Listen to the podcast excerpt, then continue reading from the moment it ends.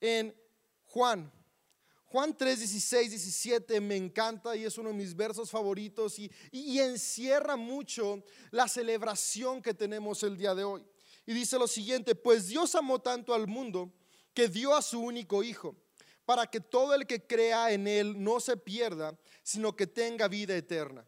Y el 17 me fascina y me encanta porque habla del corazón de Dios. Fíjate lo que dice el verso 17.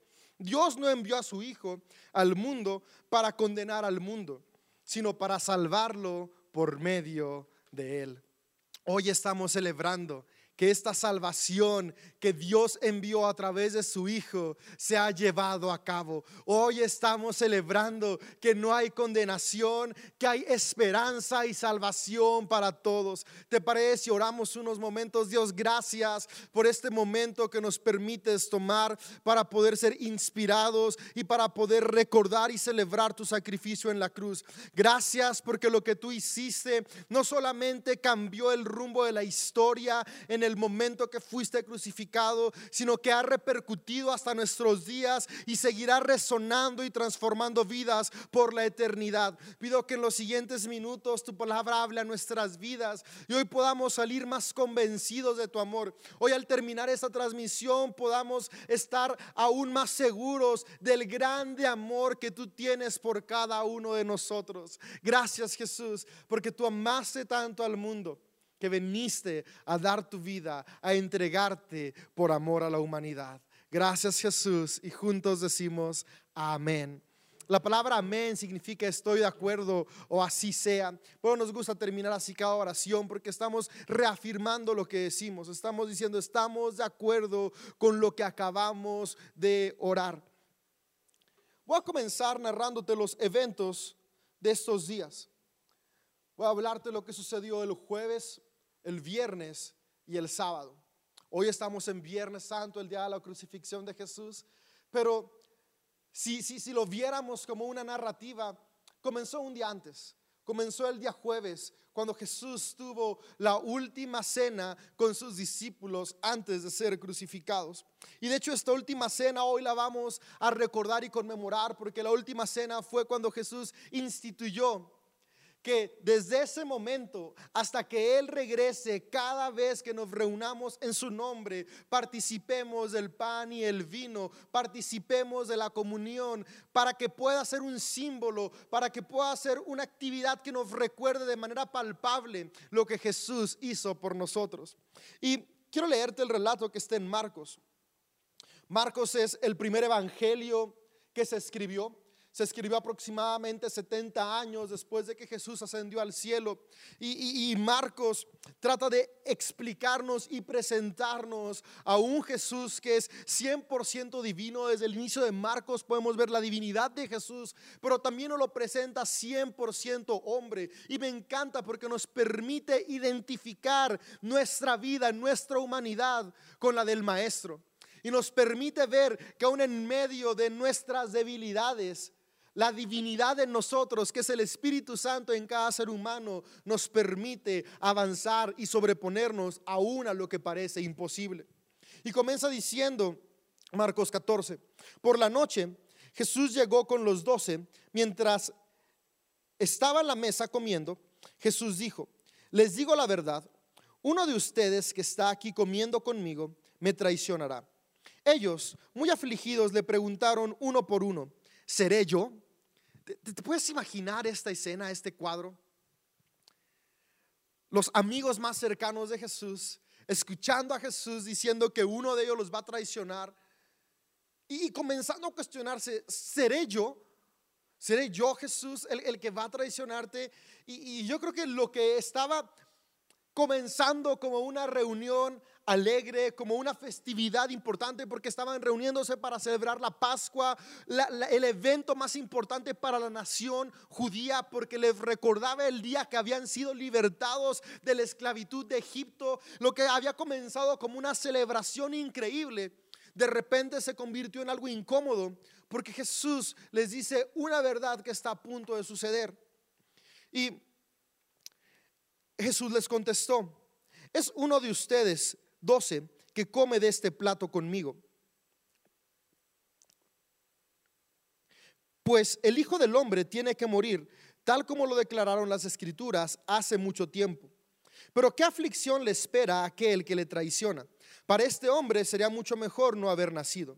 Mientras comían, Jesús tomó un poco de pan y lo bendijo. Luego lo partió en trozos, lo dio a sus discípulos y dijo, tómenlo, porque esto es mi cuerpo. Y tomó en sus manos una copa de vino y dio gracias a Dios por ella. Se la dio a ellos y todos bebieron de la copa. Y les dijo, esto es mi sangre, la cual confirma el pacto entre Dios y su pueblo. Es derramada como sacrificio por muchos. Les digo la verdad, no volveré a beber vino hasta el día en que lo beba de nuevo en el reino de Dios. Luego cantaron un himno y salieron al monte de los olivos. Sabes, eh, esta última cena que tuvo Jesús con sus discípulos fue muy significativa. Marcos nos la resume en unos pocos versos, pero en el Evangelio de Juan podemos ver cómo Jesús abrió su corazón y, pudo explicarles aún más la misión que él tenía de establecer el reino de los cielos en la tierra, que de hecho ya lo había estado haciendo y cómo ellos podían continuar haciéndolo. Y esta reunión, lo, más célebre que tuvo fue que Jesús nos dejó un simbolismo, Jesús nos dejó una práctica que nos permite de manera palpable hasta nuestros días experimentar que Cristo está en nosotros. Y esta práctica es la práctica de la comunión la santa cena, la, última cena que, Jesús tuvo con sus discípulos. Y en estos pasajes yo encuentro algunos principios muy importantes para poder comprender lo que estaba a continuación por suceder.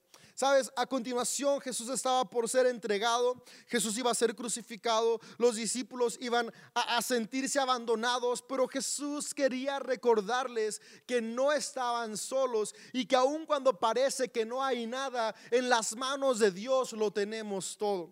Y lo primero que me llama mucho la atención es que Jesús decidió tener este momento importante no solamente para ellos, sino importante para el futuro de la iglesia hasta nuestros días, en la mesa sentado con el que lo iba a traicionar. Sabes, Jesús pudo haber decidido no invitarlo. Jesús pudo habérselas arreglado, haberlo mandado por algunas cosas a que trajera, o haberle dicho, ¿sabes qué, Judas? Olvidamos el vino, las botellas que tenemos no van a alcanzar para todos, lánzate por otras. Y en el momento que Judas se fuera, haber hecho la, la, la, la partición del pan y repartir la copa, porque era algo muy importante, pero no, Jesús quería que Judas estuviera ahí. ¿Y sabes por qué Jesús quería que estuviera ahí Judas? Porque el corazón de Jesús es un corazón que acepta a todos. Y el primer principio que tú y yo podemos encontrar en esto es que en la mesa del Señor todos tenemos un lugar. En realidad esto conmueve mi corazón. Porque no hay nada que tú y yo podamos hacer que nos excluya de poder participar de la mesa del Señor. Judas el que traicionó a Jesús. ¿Qué mal más grande que este puede haber? Yo creo que ninguno. Él pudo tener un lugar en la mesa con Dios. Yo hoy quiero decirte que no importa tu presente, tu pasado, tus dificultades, tus luchas, tus errores. Tú tienes un lugar en la mesa de Dios, porque ese lugar no es no lo ganamos con nuestras obras o nuestros méritos, ese lugar es otorgado por gracia, porque Dios ama a todos, porque Dios no vino a condenar, Dios mandó a su hijo a salvar. Pero después continúa la historia y, y nos cuenta cómo una vez que estaban todos reunidos, Jesús tomó el pan, lo partió, lo bendijo y lo repartió. Y esto me, me remota a un espejo de las historias de la multiplicación de los panes. Podemos ver cómo en los evangelios Jesús dos veces multiplicó los panes.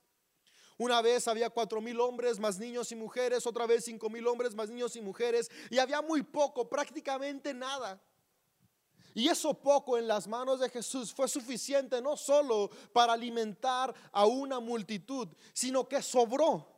Porque cuando ponemos lo que tenemos en las manos del maestro, Él lo multiplica y lo bendice. Cuando tú y yo podemos dejar el egoísmo a un lado y lo ponemos en las manos de Dios para el servicio de otros, no solamente nos alcanza y nos sobra, sino que le alcanza a todos los que están a nuestro alrededor y también le sobra. Y me llama mucho la atención cómo Jesús utiliza las mismas palabras y la misma dinámica en el momento de la comunión con sus discípulos.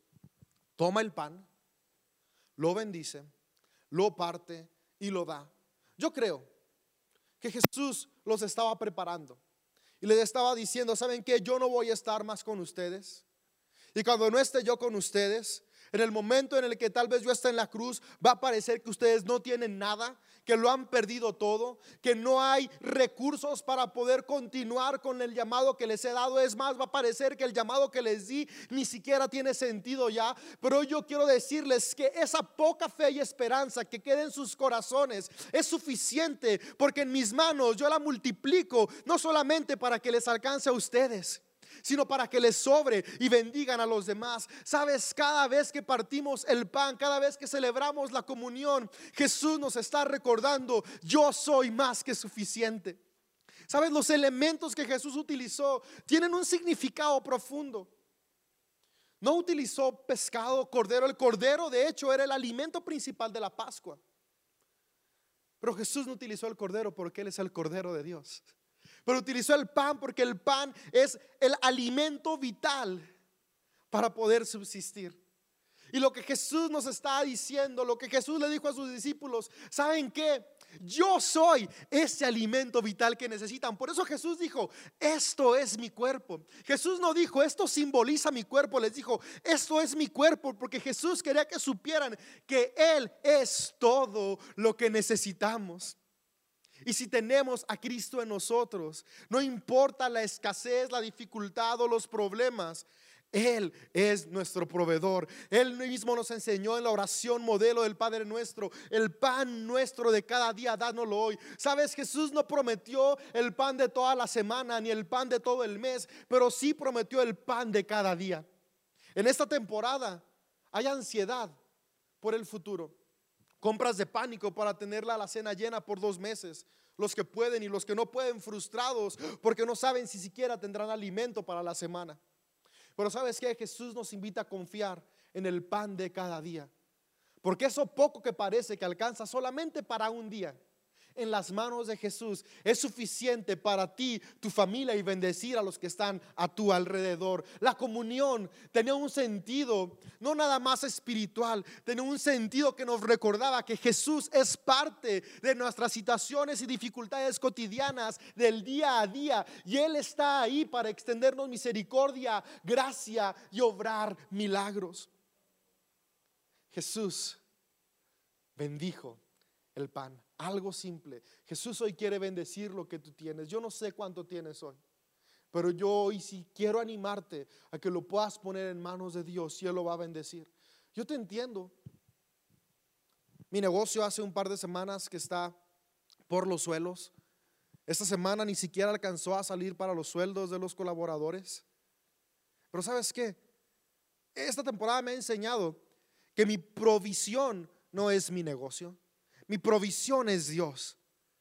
Y tu provisión también es Dios. Yo no sé cómo Dios va a suplir el pan de cada día para mi familia, pero sé que lo va a suplir.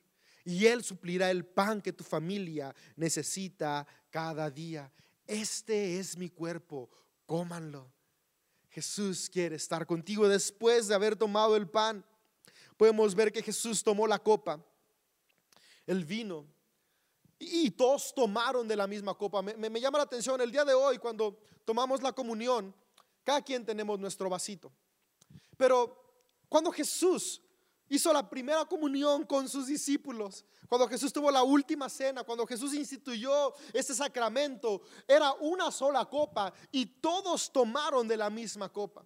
Porque sabes que lo que significa es que todos somos participantes de la sangre de Jesús.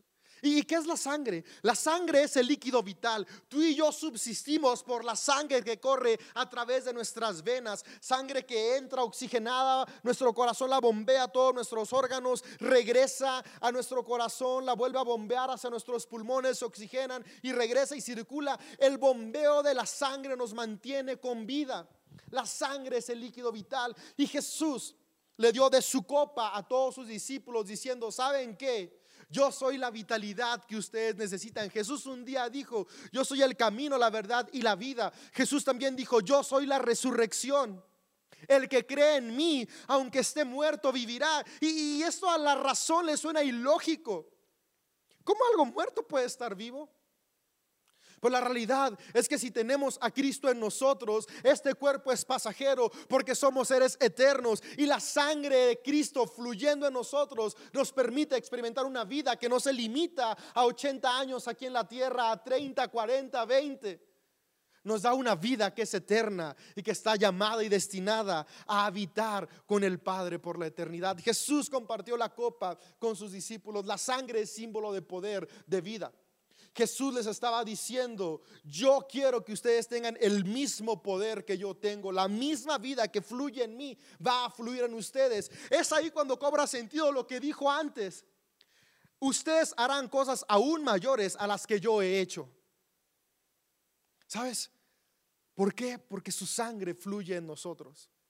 Pero e, e, el beber de la misma copa no solamente significa que participamos y disfrutamos del poder que hay en él. También Jesús nos dio a entender que el beber de la misma copa significa que padeceríamos sufrimientos de la misma manera que Él los padeció. Y, y no es que los vamos a padecer porque Él desea que los padezcamos.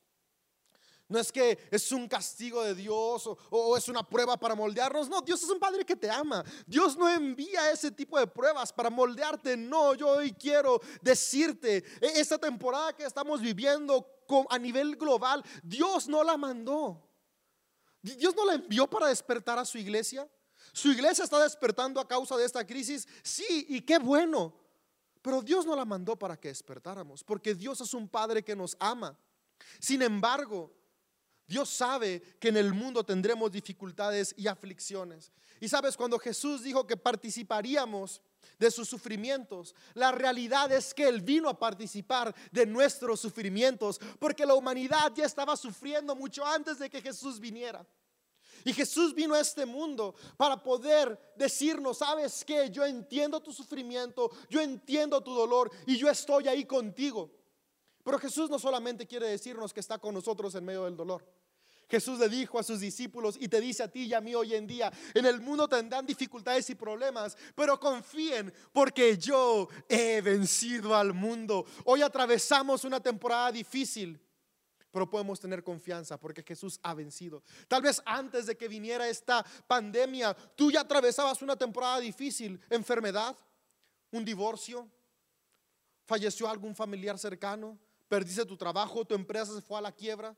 Tal vez ya estabas en una situación complicada. Déjame decirte, en medio de esas situaciones complicadas, también Jesús está ahí, también Jesús las entiende y también Jesús te dice que Él ha vencido y saldrás adelante. Participamos de la copa, participamos de su sangre como un recordatorio de que además de que el poder y la vida de Jesús está en nosotros, Jesús entiende nuestro dolor. Jesús participó de nuestro dolor de la misma manera en que nosotros participamos del dolor que Él tuvo en la cruz. El pan y el vino, provisión para el día a día y poder sobrenatural para avanzar en lo imposible. ¿Sabes?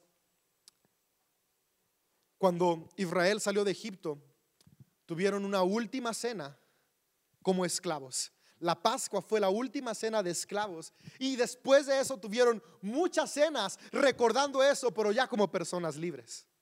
Cuando Jesús tuvo la última cena con sus discípulos, el mundo aún estaba separado de Dios. Pero después de esa última cena, Jesús fue a la cruz y después de la cruz seguimos recordando esa última cena, pero ya como una cena llena de victoria, llena de resurrección y llena de vida. Yo, yo quiero animarte a eso, ¿sabes? Estamos atravesando una temporada donde podemos ver devastación y dolor, sí, pero siempre después del dolor, siempre después del viernes sigue el sábado y llega el domingo de resurrección, siempre Después del anochecer viene el amanecer. Hay esperanza para nosotros.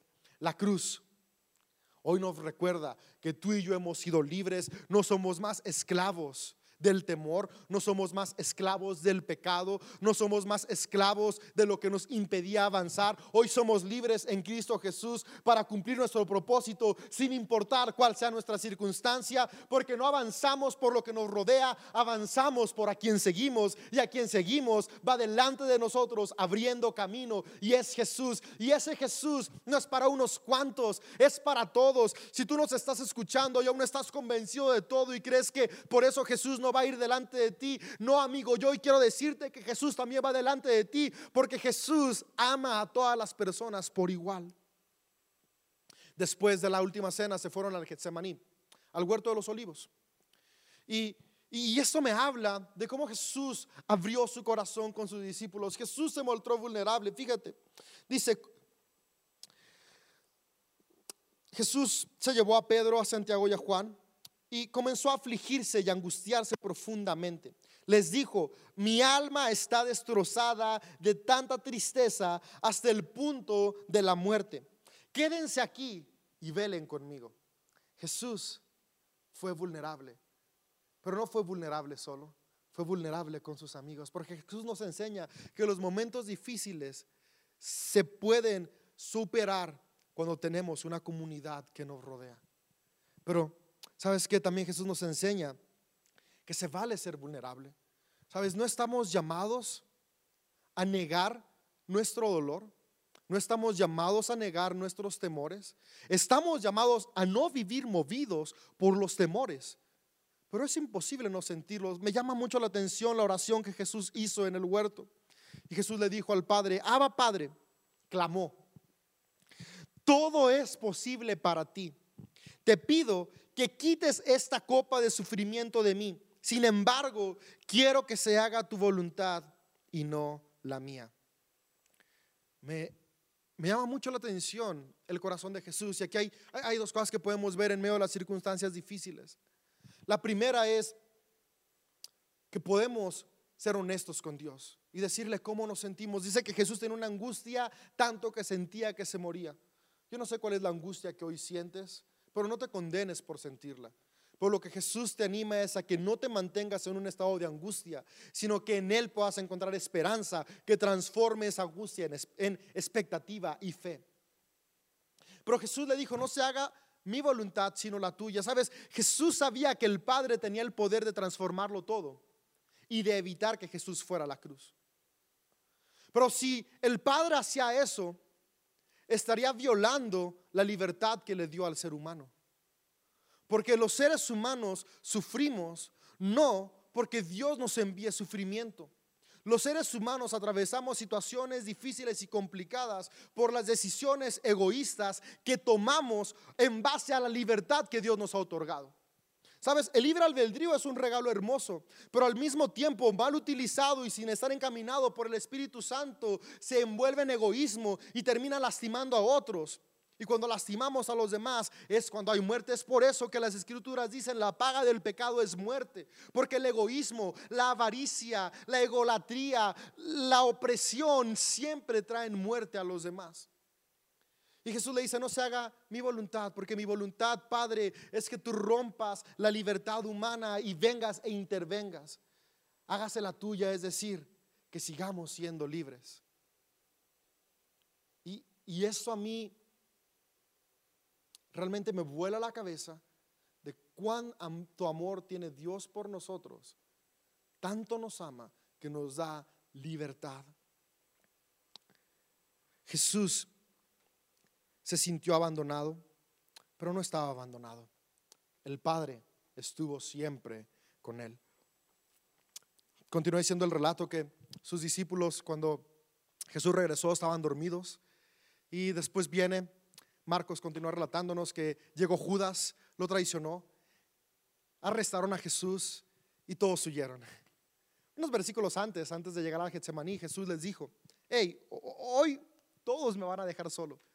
Y Pedro, el primero, el más impulsivo, y también se cree que respondía siempre primero porque era el mayor de todos. Dice, no, no, no, Jesús, claro que no te voy a abandonar.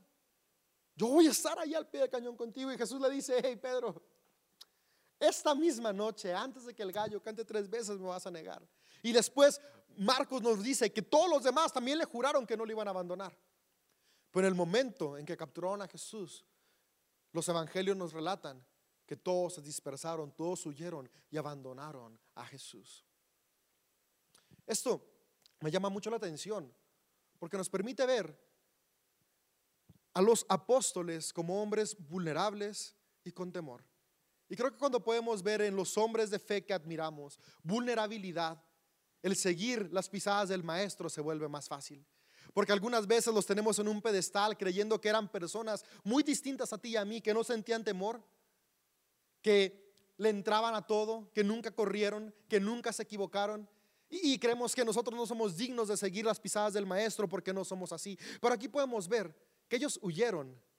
Ellos fueron cobardes, ellos asustaron. Sin embargo, eso no fue motivo para que el Padre dejara de amarlos, dejara de creer en ellos y aún así transformaran el mundo a tal impacto que hoy tú y yo somos fruto de sus vidas sembradas. ¿Sabes? Los pisadas del Maestro, las pisadas de Jesús son pisadas que todos podemos seguir porque Dios ama a cada persona aún en medio de la vulnerabilidad, aún en medio de la debilidad. Y Él siempre nos recuerda, cuando yo soy débil, en Cristo puedo decir que fuerte soy. Y es justamente por eso, porque no se trata de mis atributos, sino los atributos de Cristo en mí. Continuar relatándonos Marcos 15, muy temprano por la mañana. Ya estamos en el día viernes, hoy. Los principales sacerdotes, los ancianos y los maestros de la ley, todo el concilio supremo se reunió para hablar del próximo paso. Ataron a Jesús, se lo llevaron y lo entregaron a Pilato, el gobernador romano. Pilato le entregó a Jesús, perdón, Pilato le preguntó a Jesús, ¿eres tú el rey de los judíos? Tú lo has dicho, contestó Jesús.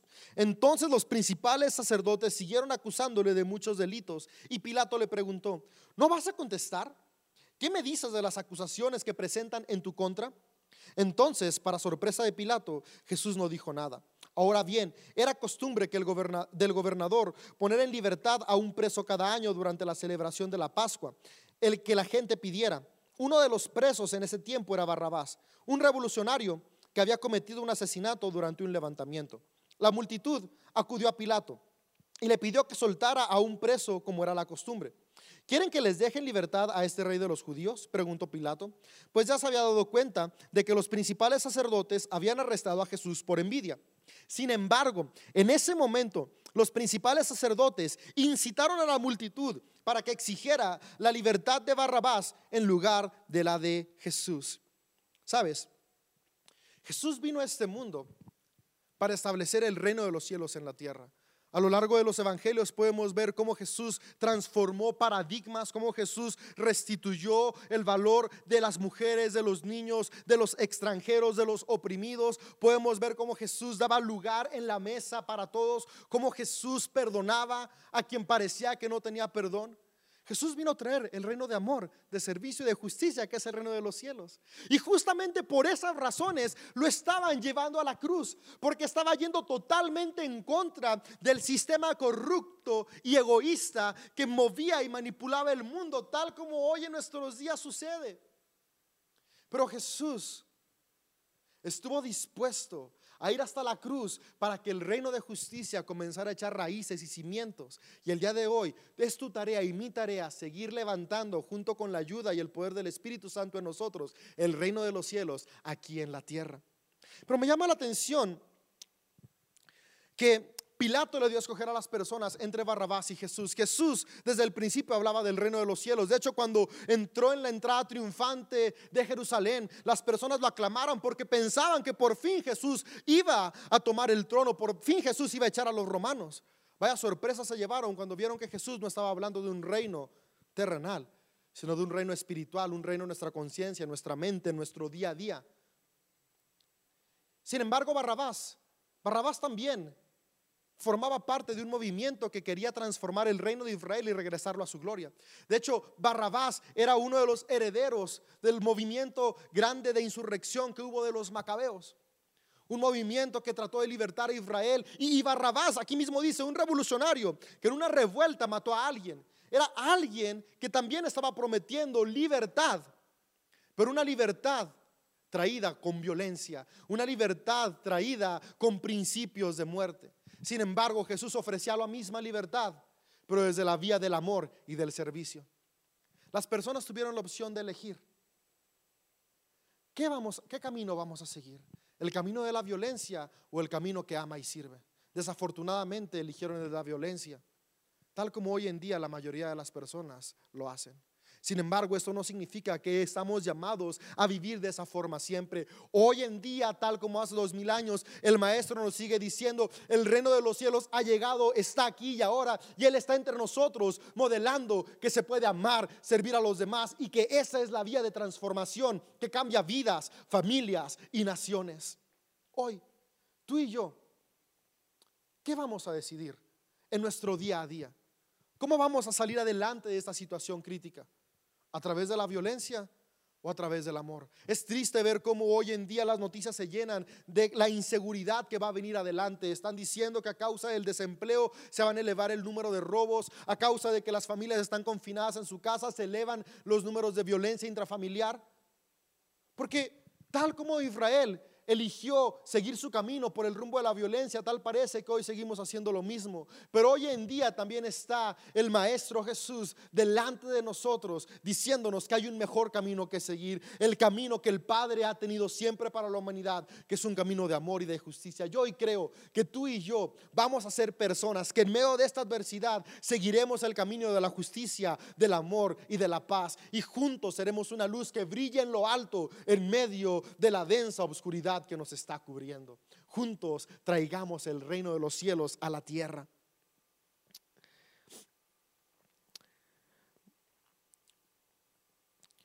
Continúa diciendo, Pilato les dice a las personas, entonces, ¿qué hago con este hombre al que ustedes llaman rey de los judíos? Todos gritaron, crucifícalo. ¿Por qué? insistió Pilato. ¿Qué crimen ha cometido? Pero la turba rugió aún más fuerte. Crucifícalo, crucifícalo, crucifícalo. Entonces Pilato, para calmar a la multitud, dejó a Barrabás en libertad y mandó a azotar a Jesús con un látigo que tenía puntas de plomo. Y después lo entregó a los soldados romanos para que lo crucificaran. Jesús fue condenado a la cruz. La cruz era el castigo romano para todo aquel que quería levantarse en contra del imperio. Y sabes, la cruz tuvo una razón de ser para que Jesús muriera de esta manera. Porque Jesús estaba haciendo una declaración eterna de yo estoy completamente en contra del imperio de este mundo. Yo estoy en contra del imperio del egoísmo, estoy en contra del imperio de la opresión, estoy en contra del imperio de la justicia. Yo hoy me estoy levantando para edificar un reino diferente, un reino de justicia, de paz y de amor.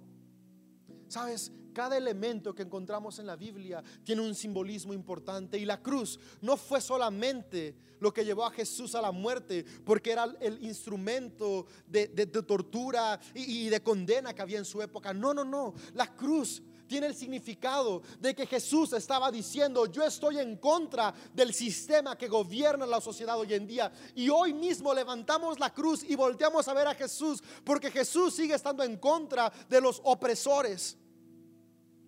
Pero lo que me llena el corazón de ánimo, de fe y expectativa es que aunque está en contra de la opresión, Jesús sigue amando al opresor. Y por eso fue a la cruz. Porque ama a toda la humanidad. Dios no desea ver la opresión, Dios quiso hacer una declaración pública, masiva y eterna de que Él está levantando un nuevo reino que va contracorriente. Pero Jesús nunca levantó un reino para oprimir al opresor. Jesús levantó un reino de paz para restaurar al opresor. El pecado trae muerte, el egoísmo, el rencor, la egolatría, destruyen todo a su paso. Esta pandemia está trayendo muerte, no, no, no, no, no, no por porque sea un castigo, ya te dije hace un rato, es, es por nuestra actitud. Hombres y mujeres egoístas, hoy en día es triste ver personas que no se cuidan, siguen saliendo como si nada, porque primero está mi diversión, primero está lo que yo creo y después los demás. Eso es egoísmo. Es triste ver cómo supermercados están vaciando porque personas que pueden comprar mucho llenan sus carros del supermercado sin pensar que no están dejando para el que puede comprar poco. Es triste ver cómo personas van a centros médicos exigiendo un trato preferencial cuando todos somos iguales. Y no importa si es el hijo de la persona más pobre o el hijo de la persona más rica, las dos vidas valen. El egoísmo es el que nos está matando. El pecado es lo que nos está matando. Pero Jesús vino a traernos la fórmula que destruya el pecado de una vez y para siempre. Y eso es el amor. Es por eso que decimos, el amor triunfó y el amor seguirá triunfando. El amor es la respuesta y la seguirá siendo. Si tú y yo podemos seguir simplemente el mandamiento que el maestro nos dejó. Ama a otros como a ti mismo. Y después lo perfeccionó. Ama a otros como yo los he amado. Porque el amor es la base del reino de los cielos. El amor es lo que va a transformar nuestras vidas en medio de cualquier crisis y dificultad. Continúa diciendo Marcos, un hombre llamado Simón que pasaba por ahí, pero era de Sirene. Ah, voy a adelantarme un poquito. Lo obligaron a que llevara la cruz de Jesús al Gólgota. Le ofrecieron vino mezclado con mirra, pero él lo rechazó. Después los soldados lo clavaron en la cruz, dividieron su ropa y tiraron los dados para ver quién se quedaba con cada prenda. Eran las nueve de la mañana cuando lo crucificaron. Un letrero anunciaba el cargo en su contra y decía el rey de los judíos. Con él crucificaron a dos revolucionarios, uno a su derecha y otro a su izquierda. El pecado de la humanidad llevó a Jesús a la cruz. ¿Sabes? Cuando la Biblia dice que Él murió por nuestros pecados, habla de los pecados de la humanidad. ¿Qué, pecados había en la humanidad que sigue habiendo hoy? Sabes, la mujer era relegada a tener el mismo valor que un animal o menos. Cuando en el principio Dios creó al hombre y a la mujer a imagen y semejanza de Dios con el mismo valor. Los niños no, no, no tenían un lugar. No, no, no valían hasta que no tuvieran edad adulta y se comprobara que podían tener hijos. Los enfermos eran desechados y echados fuera de las ciudades. las personas, de acuerdo a su profesión, eran consideradas dignas o indignas. No, no, no, no de acercarse al templo, de acercarse a otras personas. Jesús murió en la cruz porque Él con cada uno de sus actos, cada uno de sus días, fue en contra de este sistema opresor, instituyendo el reino de los cielos, que es un sistema de amor, un sistema de paz, un sistema de justicia. El pecado del hombre, el pecado de vivir movidos por egoísmo, fue lo que llevó a Jesús a la cruz. El pecado de toda la humanidad. Y hoy en día, ese mismo pecado es el que no nos permite vivir en plenitud. La buena noticia es que Jesús ya lo ha vencido y hoy tenemos una respuesta. Hoy Jesús puede estar en ti. Y el mismo poder que levantó a Jesús de los muertos quiere estar en ti para levantar tu vida, transformar tu vida y resucitar todo aquello que el pecado ha muerto, ha matado en tu vida. Dice, continúa diciendo Marcos, al mediodía, te lo crucificaron a las nueve, ya habían pasado varias horas. La tierra se llenó de oscuridad hasta las tres de la tarde. Luego, a las 3 de la tarde, Jesús clamó con voz fuerte, Eloí, Eloí, lema sabactín, que significa, Dios mío, Dios mío, ¿por qué me has abandonado? Algunos que pasaban por ahí entendieron mal y pensaron que estaba llamando al profeta Elías. Uno de ellos corrió y empapó una esponja en vinagre agrio, la puso sobre la caña de junco y la levantó para que él pudiera beber. Esperen, dijo, a ver si Elías viene a bajarlo. Entonces Jesús soltó otro grito fuerte y dio un último suspiro y la cortina del santuario del templo se rasgó en dos de arriba a abajo. Un oficial romano que estaba frente a él, al ver cómo había muerto, exclamó, este hombre era verdaderamente hijo de Dios. Sabes, estos últimos momentos de Jesús nos permiten entender que Jesús comprende nuestro dolor. Sabes, Jesús entiende el dolor que atraviesas hoy, el dolor que atravesaste hace unos años o hace unos meses. Jesús, una de las razones por las que fue a la cruz es esa.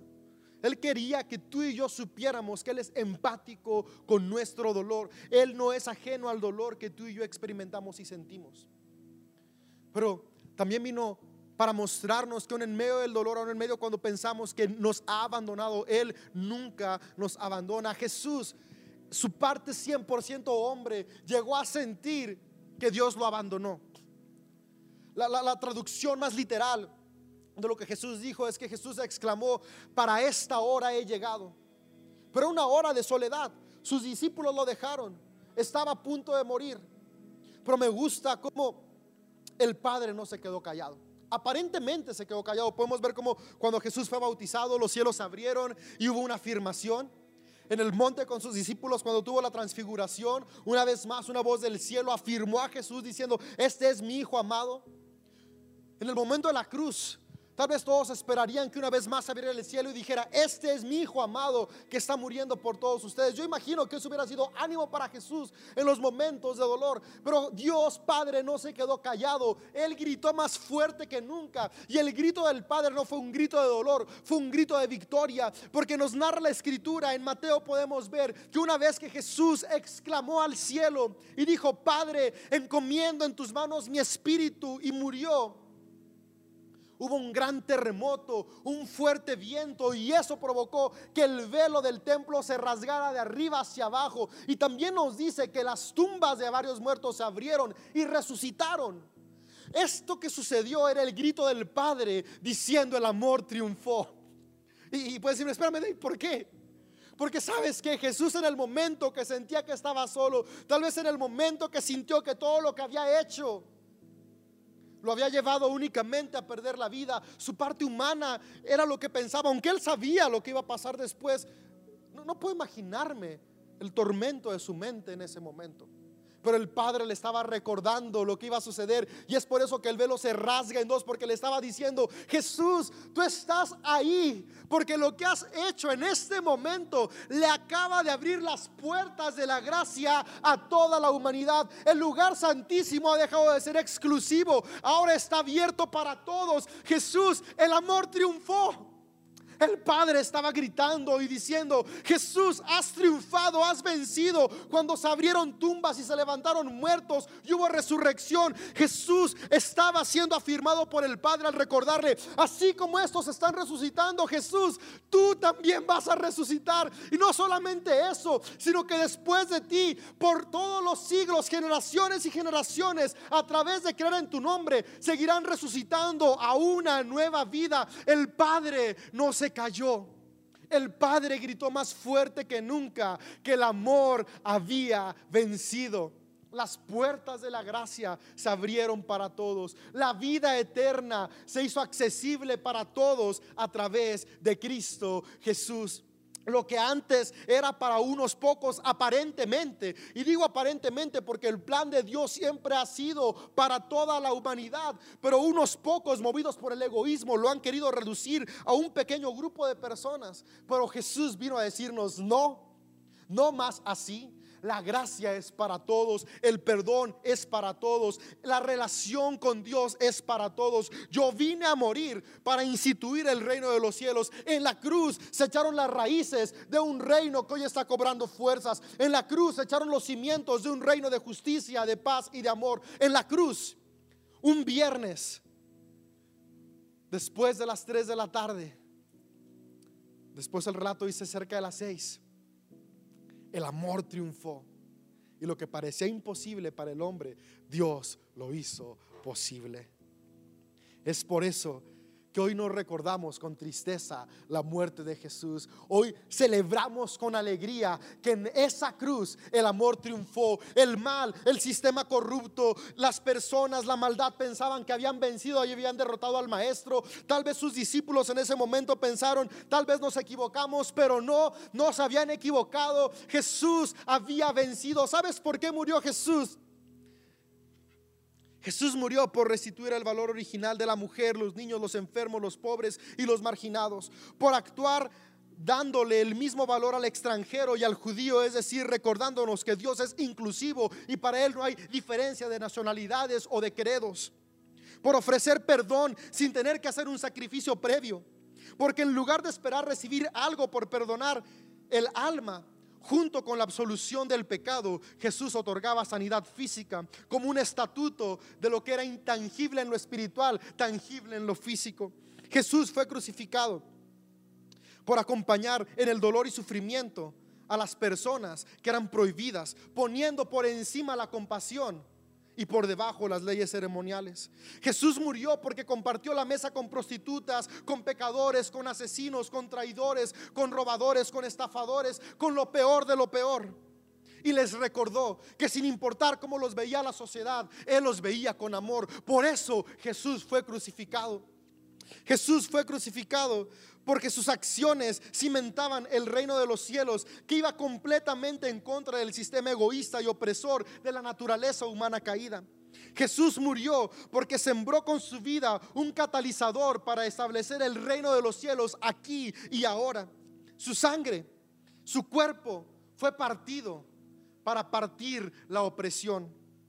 Su cuerpo fue partido para que la esclavitud que dominaba nuestra mente y nuestra alma fuera destrozada y hoy tú y yo pudiéramos tener libertad. Su sangre fue derramada para sellar el pacto que Dios había hecho con la humanidad desde el principio, pero habíamos olvidado. No se trata de un nuevo pacto, lo vemos como un nuevo pacto, pero la realidad es que Jesús estaba restituyendo el plan original de Dios para la humanidad. Estaba sellando con su sangre lo que Dios siempre quiso, una relación de amor y gracia con cada ser humano sin excepción alguna. Es por eso que Juan 19:30 nos dice lo siguiente.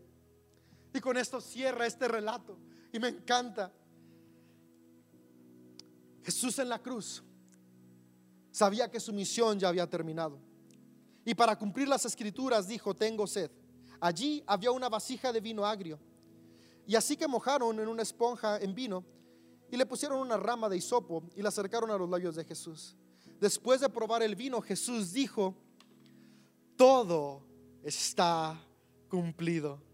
Entonces inclinó la cabeza y entregó su espíritu.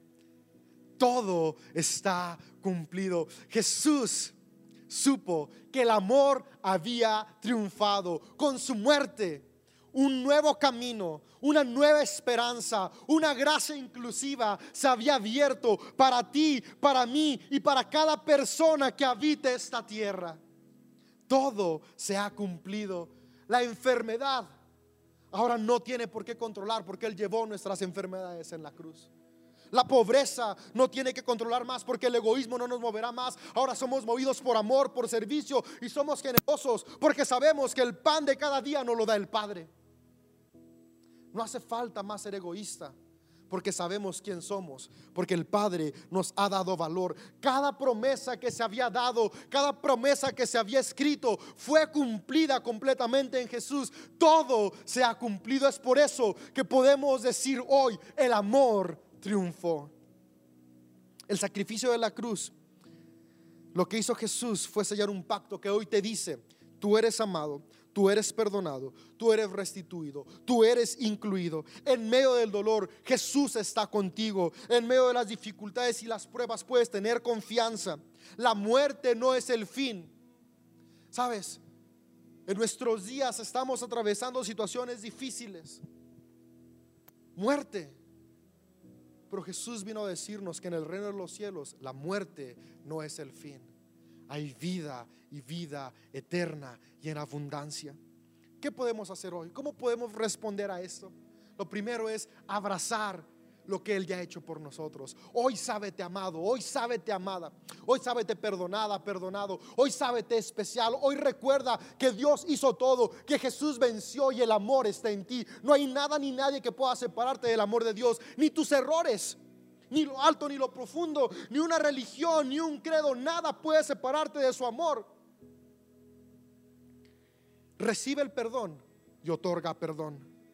Comienza a servir a otros, ama como Jesús. Escoge el amor por encima de la violencia. No seamos como esa multitud que escogió a Barrabás. Seamos personas que escogemos el camino de Jesús. Y por último, hoy yo te invito a que te sumes a continuar construyendo el reino de los cielos. La mejor manera de darle valor a lo que Jesús hizo en la cruz es ser hombres y mujeres dispuestos a establecer el reino de los cielos en la tierra. Y es ahí cuando Jesús nos dijo, toma tu cruz cada día y sígueme. Porque establecer el reino de los cielos es ir contra cultura. Es estar dispuesto a detener una pelea. Es estar dispuesto a pagar lo justo. Es estar dispuesto a trabajar las horas que te están pagando. Es estar dispuesto a dejar de comerte tres tacos para dar uno o incluso dar dos. Es estar dispuesto a hacer todo lo posible por detener a quien está abusando de otra persona. Es estar dispuesto a ir contra el sistema opresor y ególatra. Tenemos que morir a nosotros para permitir que Cristo viva en nosotros. Pero también poner el reino en la tierra nos puede llevar a beber de la misma copa que Jesús bebió. Pero déjame decirte que la muerte no es el final, hay resurrección. Hoy estamos muriendo a muchas cosas.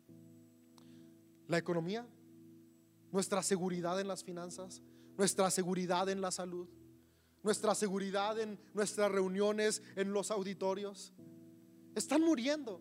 Pero déjame decirte, no termina en muerte nuestra vida y nuestro propósito. Hay algo más. Por cualquier cosa que hoy muera, hay resurrección. De hecho, para que pueda haber resurrección, tiene que haber muerte. Así que yo hoy quiero animarte a ver con expectativa esta situación. Y lo que hoy vemos como muerte, con el poder de Cristo en nosotros, se levantará para resurrección. Después del viernes vino el sábado. No hay nada escrito en el sábado. porque hubo silencio? Los discípulos no sabían ni qué. Y es normal, tal vez hoy tú y yo estamos en esa temporada de silencio y no sabemos ni qué. Y se vale. Pero en medio del silencio, en medio de la incertidumbre, en medio del dolor, yo quiero animarte a que nos aferremos a que vino el domingo y el domingo Jesús resucitó. Aún estamos en sábado. Aún estamos en medio del silencio y la incertidumbre. Pero sigamos edificando el reino de los cielos con fe, expectativa y confianza de que pronto viene el domingo, el domingo de resurrección, donde veremos el poder de Cristo obrar en cada uno de nosotros.